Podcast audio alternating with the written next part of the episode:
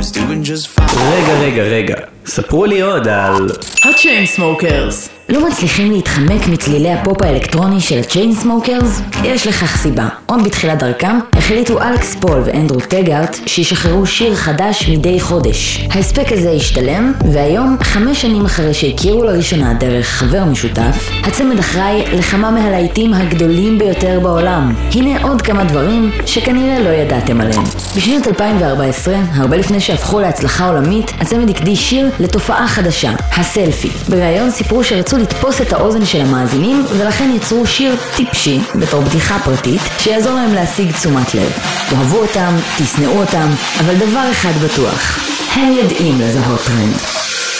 Let me take a selfie. הלהיט הגדול של הצמד, Closer, לא שייך בלעדית להם. מיד אחרי ששוחרר, הוא זכה להשוואה ללהיט רוק נשכח משנות האלפיים, Over My Head של The Fray. כמה חודשים לאחר מכן, שני חברים מה Fray זכו במפתיע לקרדיט רשמי כ-co-writers, כותבי משנה בשיר. להיט אחר של ההרכב, Don't Let Me Down, יועד במקור בכלל לריאנה, שבחרה לאכזב ודחתה את השיר. מאז, ה Smokers הספיקו לשתף פעולה עם שמות גדולים לא פחות, כמו Coldplay. I want something just like. אז כשישאלו אתכם איפה הייתם כשהיכל התהילה של הרוק הפך להיכל התהילה של ה dance, תוכלו להגיד שאתם לא ממש זוכרים.